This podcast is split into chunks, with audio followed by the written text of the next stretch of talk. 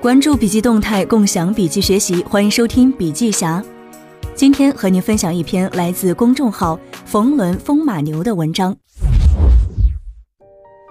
普通人赚钱是为了生活，企业家赚钱，一个是为了满足自己的兴趣、专业，还有一个就是内心有向善的愿望，把价值观放第一位，顺便赚个钱。如何处理好理想和金钱的关系？这是所有创业者每天都可能碰到的问题。在我们没钱的时候，该如何看待金钱？当我们有钱的时候，又该如何面对他人和自己？这让我想起几年前一次有幸和李嘉诚先生共进晚餐的经历，一直影响我至今。我也很愿意跟大家分享我的所得。李先生是华人世界财富的冠军，也是我心目中的偶像。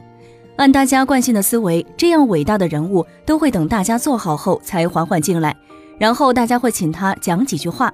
如果要吃饭，他一定坐在主桌，有个名签。我们二十多个人中最伟大的几个人会被安排坐在他的边上，其他人莫坐。饭还没有吃完，李大爷就应该要走了。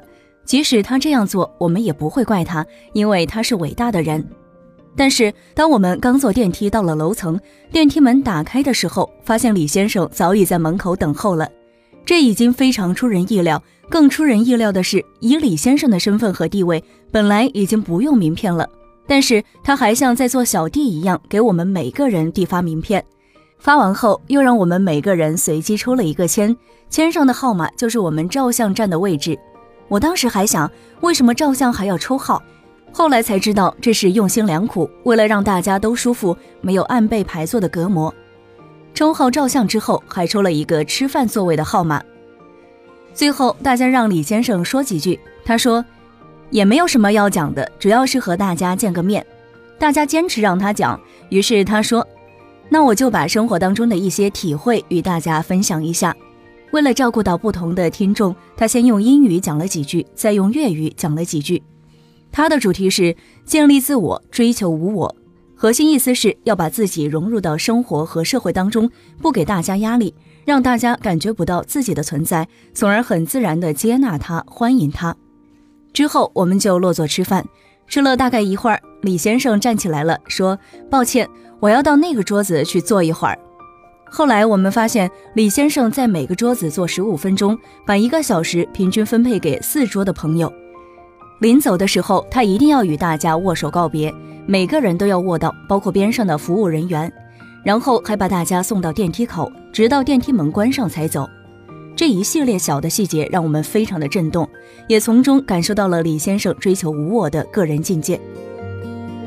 我们在生活中经常会看到一些人做一些事情偶有所得，有点成功，他的自我就会让别人不舒服。他的存在让你感受到压力，他的行为让你感到自卑，他的言论让你感到渺小，他的财富让你感到恶心。最后，他的自我是别人的自我，无处藏身。企业家是为了某种价值观而活着的人，所以企业家赚钱和普通人赚钱是两个概念。普通人赚钱是为了生活，企业家赚钱一个是为了满足自己的兴趣专业，还有一个就是内心有向善的愿望。把价值观放在第一位，顺便赚个钱。心离钱越远，钱就离口袋越近。大家对现实世界的看法有很多差异，而正是这些差异决定了他们做事的方法，最后决定了天下的人才资源、你眼前的机会跟你的关系。柳传志以前不是联想股东，他没有钱，当时很多人让他改制。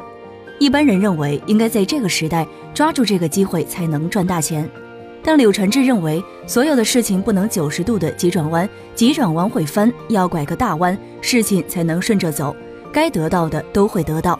又比如说，王石在商场上，他决定要名不要利，于是他做了职业经理人。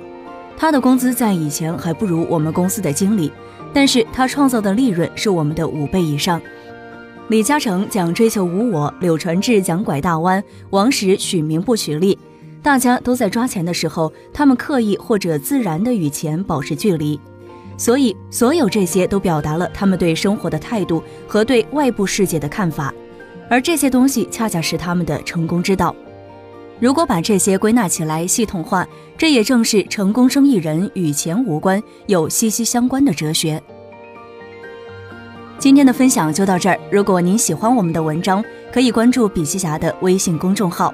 感谢您的收听，下期见。